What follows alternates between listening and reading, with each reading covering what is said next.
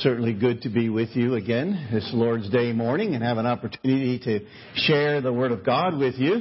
I have to move this up just a little bit. Turn with me, please, if you will, to the book of Philippians.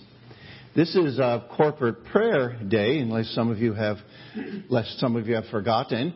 And so we'll be ending right around noon so we can go to prayer. Now, we all recognize the value of prayer. We all recognize the value of corporate prayer as joining together as a body of the Lord's people in order to petition Him, in order to worship Him, in order to bring before Him the needs of the assembly and the needs of each other. And so we're looking forward to a time when we can do that together today. We're going to be in chapter four of Philippians. Philippians chapter four. And we're going to begin reading at verse one.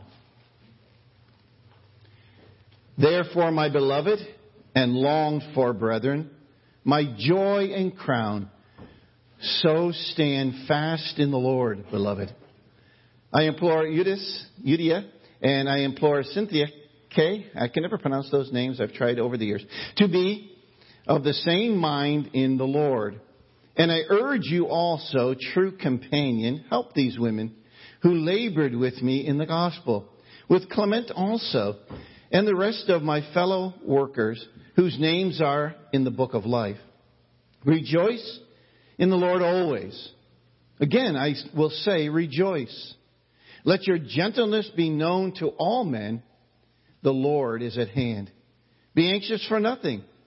But in everything, by prayer and supplication with thanksgiving, let your requests be made known to God, and the peace of God, which passes all understanding, will guard your hearts and minds through Christ Jesus. And may the Lord add His blessing to the reading of His precious word this morning. And let's pray together.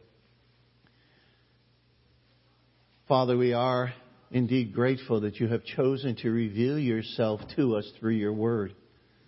And not only have you chosen to reveal yourself and to reveal to us the plan of your glorious salvation of which we have taken part, you have also revealed to us those areas of our lives that you want to see worked on. You have also revealed to us those areas of our life that need encouragement and help. And so, Father, we ask you this morning that your Spirit might speak to our hearts and lives this morning. For we ask it in Jesus' name and for His sake. Amen. Paul, earlier on in this epistle, he says that he would like to know the Lord and the power of His resurrection and the fellowship of His suffering. To know the Lord by actual experience in his life. That is his desire. His desire is to know Him, to know the Lord. I would like to know the Lord Jesus Christ. Not too much. Just enough to make me happy. I want to know the Lord Jesus Christ. Not too much so that I get addicted. Lord, I, I don't want so much of Christ that I learn to really hate covetousness. I don't really want to know the Lord so much that I start to love my enemies, cherish self-denial, and contemplate missionary service in an alien culture. I want to know the Lord. But I want to know the Lord in a way that it's comfortable for me to know Him. I want to know the Lord in a way that is comfortable for me in the culture in which I live. I want to experience the Lord Jesus Christ in the good. And I'm even willing to obey and to learn to suffer if it is His will and His purpose. But not too much. I would like a comfortable amount of the Lord Jesus Christ. I would like a comfortable amount of the Lordship of Christ in my life. Sad to say, that is true of many. Isn't it? Is it true of your life? Is it true of mine? How much of the Lord... How much of the Lordship of Christ do we have in our lives?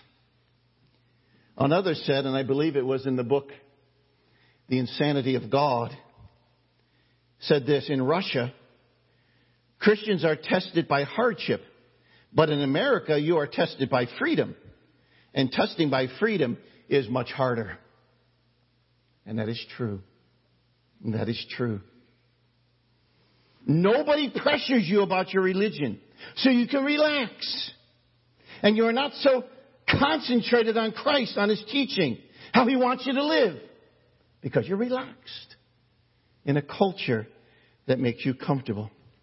Stephen Curtis Chapman sings a song, and I believe he wrote it as well, in which the, are these stirring words. He says, "Drawn like the rivers are drawn to the sea, there's no turning back, for the water cannot help but flow. Once we hear the Savior's call, we'll follow wherever He leads because of the love He has shown. And because He has called us to go, we will answer. We will abandon it all for the sake of the call. No other reason at all but for the sake of the call. Wholly devoted to live and to die for the sake of the call. Not for the sake of a creed or a course. Not for a dream or a promise, simply because it is Jesus who called. And if we believe, we'll obey. We will abandon it all for the sake of the call." When I've heard that song over the years, and it's been out for quite a while, it always challenges me. It always stirs me. It always stirs me in my heart. What is our commitment like? And how is that commitment that we have to Christ, to the Lordship of Christ in our life, how is it reflected in the way that we live? Day in and day out. Because that's really where it matters. It matters in the way that we live, in the way that we express in the culture and in the environments in which we walk and live and breathe.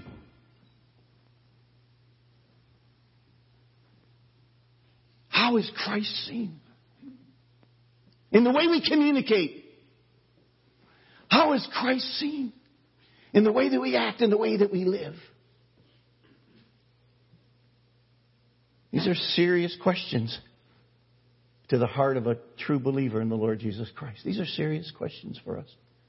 And we've all grappled with them before. And we will grapple with them again. Because we're human. And we struggle with trust. And we struggle with faith. And we will grapple with these issues over and over until the Lord calls us home. But how much of you does the Lord have? How much of you does the Lord have? What is our commitment like? C S. Lewis once wrote, and I quote him, "I think that many of us, when Christ has enabled us to overcome one or two sins, that we're, that we're an obvious nuisance, we are inclined to feel, though we do not put it into words, that we are now good enough. He has done all that we wanted Him to do, and we should not be obliged, or we should be obliged, if He would leave us alone now. But the question is not what we intend for ourselves to be, but what He intends us to be when He made us, and when He saved us, and when He redeemed us." Imagine yourself, he goes on, to living in a house. This was from his book, um, The Pursuit of God, was it? Is that the one? He... Oh, um... Christianity, Mere Christianity. He said, imagine yourself living in a house. God comes in to rebuild that house. At first, perhaps you can you can understand what He's doing. He's getting the drains right and stopped up and stopping up the leaks in the roof and so on. He knew that those jobs needed being done, and so you're not surprised. But presently, He is knocking the house about in a way that hurts, and it doesn't seem to make sense. What on earth is He up to? What on earth is He up to? My comfortable life. What is He doing? The explanation is that He's building quite a different house from the one you thought of. He's throwing up a new wing here, putting on an extra floor there, running up towers, making courtyards for you You thought you were going to be made into a decent little cottage, but he is building a palace and he intent, that he intends to come and live in. What is he doing? You ever feel that way in the Lord? Sometimes when things are going on in your life, you say to say to yourself, what, what are you doing, Lord? I don't get it. Why? After all these years I've been faithful, I've done this. Why this? Why, why is this happening? Why are you doing this? What are you trying to teach me? What are you trying to show me? How much of my house does he really possess? How much of my house does he really live in? Does he really own? How much of me does he own? Does he possess? Abraham, Abraham Kuyper wrote, "There is not one square inch of the entire creation about which our Lord Jesus Christ does not cry out, 'This is mine. It belongs to me. It is mine.'" And in a very special and unique way, he can look at each one of us, each one of us, and point to us as believers in the Lord Jesus Christ and say, "You are mine. I possess you. You are mine." Nice to see you back there. You are mine. And mine forever. You are mine. Now, since these things are true, when the Lord asks us to do something, we should be those who can, whose ears perk up and pay attention closely when the Lord speaks. You remember the way the prophet Isaiah begins in that early chapter of his ministry? Remember the way he begins? "Hear, O heavens, and give ear, O earth, for the Lord has spoken." And what is that causing the people reading to do? Pay attention. It is God who is speaking. Pay attention. These are not just simple words spoken by a simple man or even penned by a prophet. These are the very words of God spoken to you. And so when we get to the New Testament, it is the same, is it not? The New Testament is also written under the inspiration of God, and every word is God breathed. And so every time he speaks, and every time he shares, and every time he exhorts, it is for those he knows and those who belong to him. And we belong to him. And we are his. And we are his forever. I will always remember Dwight Knight one time. He was speaking at a conference. This was many years ago, but maybe this phrase some of you remember from when he was speaking. He was talking about how we are responsible to the Lord for obedience. And then he said this. He said, whenever the Lord says something in his word, our natural response, our natural response as believers in the Lord Jesus Christ should be, "Yes, your majesty. Yes, your majesty." And he did that little bow too. "Yes, your majesty." Are we those who are at that point in our lives? Are we those who are at that point in our lives where we can say, "Yes, your majesty," to the things that he calls us to do? Whatever it may be. Whatever struggle, whatever hardship, whatever difficulty, whatever joy, whatever increase, whatever decrease, are we able to say, "Yes, your majesty, for I am yours. And you are mine forever, forever." I want to look, the two weeks we are together, at the injunctions that the Lord gives us in chapter four. By the Holy Spirit, through the pen of the Apostle Paul, I want to uh, look at the injunctions that he gives us here. This section of Paul's letter To the, uh, to the Philippian church begins with an injunction to stand fast. Did you see it? "Therefore, my beloved and long for brethren, my joy and crown, so be standing fast, or so stand fast in the Lord, my beloved. In this way, be standing fast in the Lord. Stand fast. Now, in this little introduction, in this verse, it, it looks backwards and it looks forward. The therefore, of course, causes us to look backward in the epistle. Causes us to go all the way back. And, and it could be that it's making a reference all the way back to everything that he has already discussed. Because we recognize that he penned this letter with one major purpose in mind. There was a problem in Philippi. There was an issue in Philippi that needed correcting. That needed encouragement. And all of the letter, with all of the great and deep and profound doctrine that we find in it, concerning our Lord Jesus Christ and the humbling of himself, the kenosis of him emptying himself, is all leading up to dealing with the issue that he wrote the letter for. It's all setting the stage, if you will, for what he has in mind. And when we get to chapter four, we will see that. That's why we're in chapter four. We'll see the reasons. All of this teaching, all of this doctrine was being laid out before them. And so it could go back. The therefore it begins, it could go back. All the way back to talking about living for Christ. For to me to live is Christ and to die is gain. It could go back to those things. It could go all the way back to those specific paragraphs that deal with the false teachers. It could go back to that immediate context that deals with the, conf- uh, the conforming to his glorious body and the subduing of all things under Christ. It could be over the, the overall tenor of the entire letter, of acting in a way in which is worthy of the calling with which we've been called. Having equal weight, our words having equal weight with the calling. That we say it and we live it. That we say it and we live it.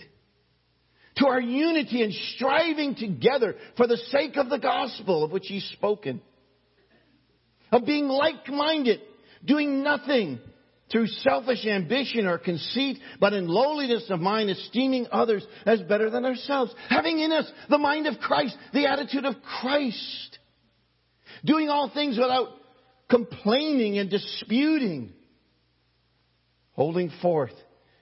And holding fast the word of truth. Not seeking our own things, but seeking the things that are of Christ Jesus. He may be referring to that desire to know Christ. To know him by actual experience in our lives. Be those who are pressing forward. To be those who are reaching toward the goal. The upward call of God in Christ Jesus. He's going back with this little therefore all to the content of what he has shared up to this point. All back to the content of what he has shared at this point, to this point. So the therefore points back, maybe to the immediate context, maybe to the whole tenor, and it really doesn't matter where. But it points back as the foundation of what he used to say. And then he says, says thus stand firm. Thus stand firm. Fast. And that points both backwards and forwards. Because it's po- pointing forward to what he is now going to be sharing with them. These are things in which you must remain fast. These are things in which you must remain firm. All of these, he's used this terminology before already in the epistle. But now he, he's zeroing in on some things that he wants to bring to their attention. And really, as I said earlier, this is the core of the reason why he wrote the letter. He had heard that there was some problems in the assembly. He heard that there was some difficulty in the assembly. He tells them, so stand fast in the Lord. Sometimes we just kind of read that as just one little sentence and we move on. But it's important that we understand what we are supposed to be standing fast in. Does he mean by standing fast in the Lord, standing fast in the doctrines? Well, maybe. Certainly the doctrines are those things which come from the Lord. He says, stand fast in the Lord. in your faith and in your commitment and in your relationship with the Lord Jesus. Stand fast and let no one move you away from the relationship that you have with the Lord Jesus. Do not let any false teaching, any error of doctrine, any problem that comes into your life, any situation, any hardship, any leisure, take place, take the place of the Lord. Stand fast in the Lord. That's our ground, isn't it? Is that the ground of where we stand fast, my brothers and sisters? It's in Him. It's in Him. How do we get through the struggles of life? In Him. How do we get through the, the times of death and suffering and agony that our, our souls go through? It is in Him. Because we have trusted and rested in Him. Stand fast in Him. And stand fast in what I am about to tell you. This is how you should stand fast. Stand fast. Be of the same mind, he says. I implore Eudia, and I implore Cynthia Kay. I, I, I can never pronounce that way. Thank you. I implore you to be of the same mind in the Lord. This is the first thing that he brings to them. This is the first thing that he brings before them. You are to be those who are resolved in your mind. You are to be those who make a determined choice of your will that you are not going to be in conflict with another believer within the assembly of God's people. Conflict comes. Conflict is real. Conflict can come over many different things, large things and small things, that can distract us from our standing fast in the Lord.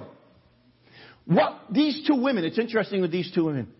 These two women, nothing is ever said about them being gossips.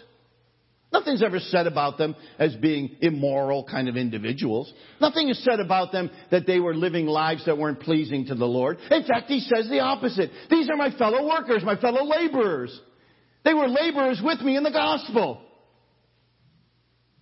And we know even with those that are laborers together with us in the gospel, we can have conflict. Right? And it was causing disunity, which is the reason why he wrote the letter. It's causing disunity. We know that conflict can become so strong that people will separate from one another. Right? We know that to be true. Paul and Barnabas. Think of that example. Paul and Barnabas over John Mark. They separated from one another. And one went one way and one went another way. Both of them continuing to bring the gospel of Christ to different regions. Both of them continuing to serve the Lord in different regions. But the contention was so sharp between Paul and Barnabas that they separated from one another. It ought not to be. Right? And later they're reconciled, aren't they? Later they're reconciled. John, Mark, and Paul are reconciled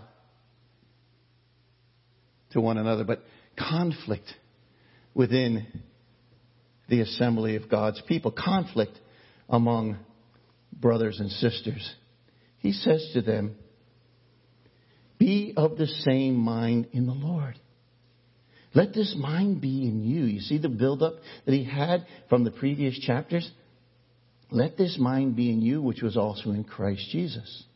Look out not only for your own interests, but for the interests of others. Having the same love, being of one accord, of one mind, let nothing be done through selfish ambition or conceit, but lowliness of mind, let esteem others better than himself.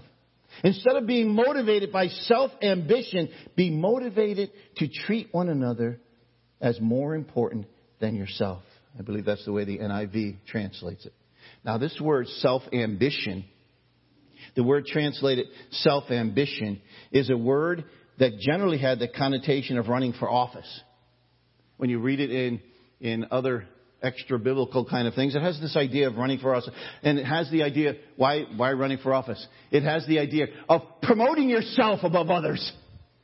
Isn't that what politics are all about? Promoting yourself above others. And if you can belittle someone else and promote yourself, then you do it. If you can tell an untruth about someone else and it's going to help you in your political aims, you do it. Truth becomes false truth or true truth. Now, is that the weirdest thing? But it's true. Promoting yourself. Self-promotion. He said, do not be the kind who are promoting self. Do not be like those who are promoting self. I don't know what the conflict was between these women. But Paul says, now, put it aside and come together over the things that really matter, over the things that are really important. Put the bickering aside and come together. Whatever it was. Whatever it was. Put it aside and come together. Be of the same mind in the Lord. A promoting of self is not the mind of Christ. A promoting of self. My ideas are better. My opinion is of greater value. And the word conceit goes right along with it, meaning glorying without reason. Boasting without reason. You have nothing to boast in, but you're boasting about how much better you understand or how much better you grasp things than another. You see how it goes together with the with the first word. Promoting yourself. By glorifying yourself. When there's nothing to glorify in. Conceit. We all kind of know what conceit is, don't we? Conceit. What are we like? What are we like? And these sorts of rather petty disagreements, perhaps. It could have been something deeper. I don't know what it was. He doesn't inform us of what it was. Bring about complaining and disputing, chapter two tells us. Brings about complaining and disputing. And complaining is a word that means to murmur. Complaining. Talking on your breath all the time about something. Person. Yeah, person. I don't know. Did you see what she did? Yeah, I don't think she did. And you murmur under your breath about people. It's kind of a secret thing. But it's stirring in your heart. It's bubbling in your heart. And you can't let it go. And you won't let it go. And it bubbles inside of you. And you murmur. He says, don't be one who is murmuring over stuff. The Israelites murmured and complained all the time. But it wasn't in secret.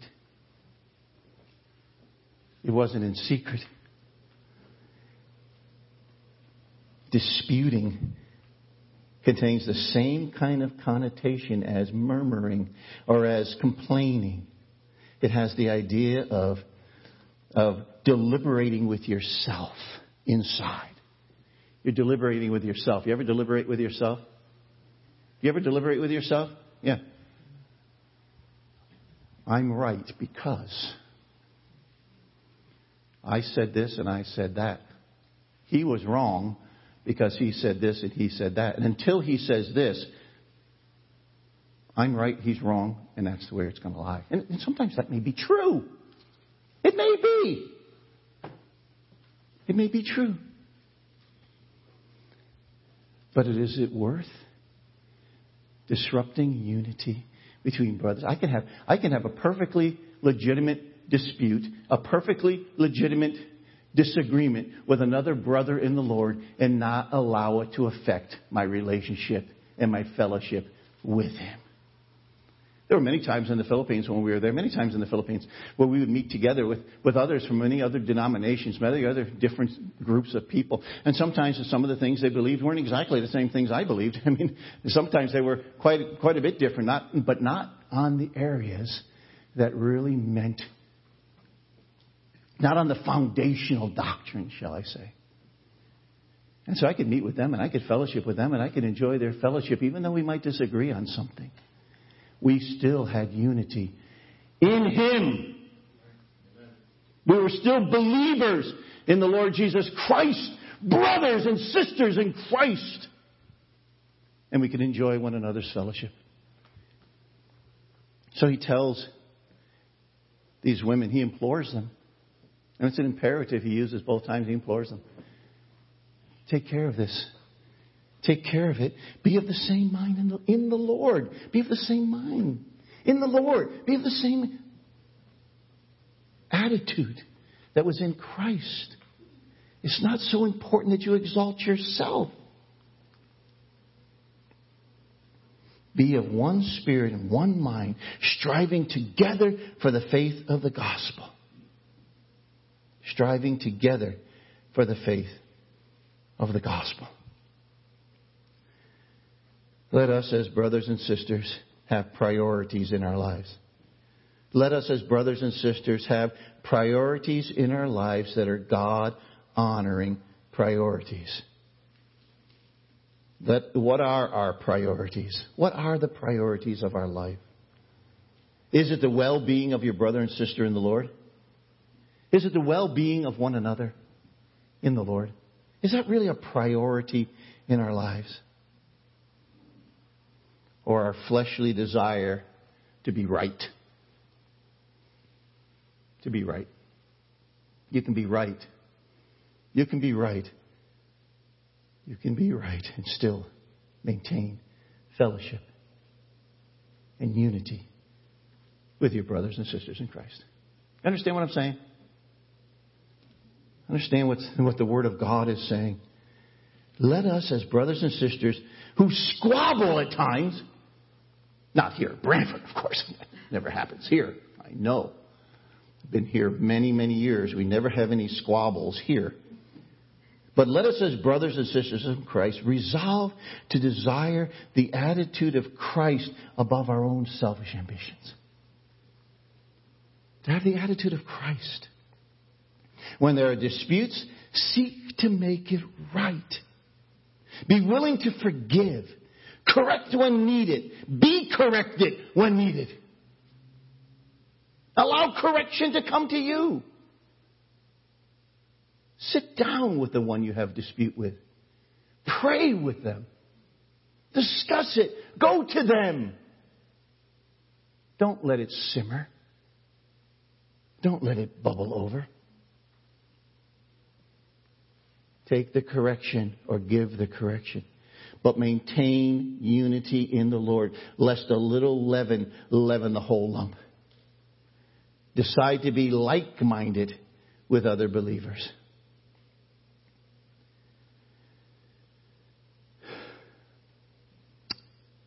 I am one, and there are there are a few who have the same opinion as I do on this portion in Philippians. When the Lord says, I mean, when Paul writes, "Work out your own salvation with fear and trembling, for it's the Lord, for God is it's God who is at work in you," he's referring to this problem. He's referring to the problem. He's not referring to your salvation in a general sense. He's referring to the deliverance that you need from a problem that you have right now in your life. You have a problem. There's issues going on. I'm not saying you have it here. I'm just, you know, these are the words the Lord gave me this week to speak on. But he said, you have an issue. Deal with it.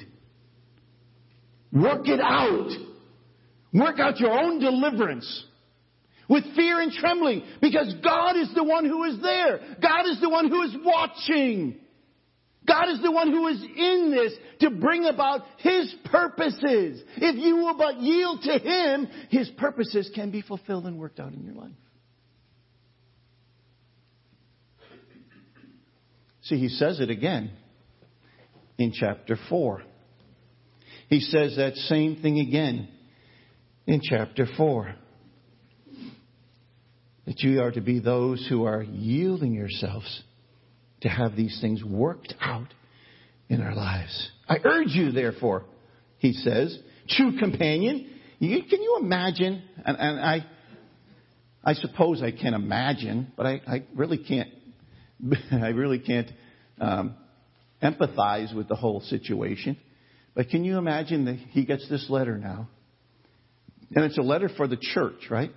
It's to the saints meeting in Philippi.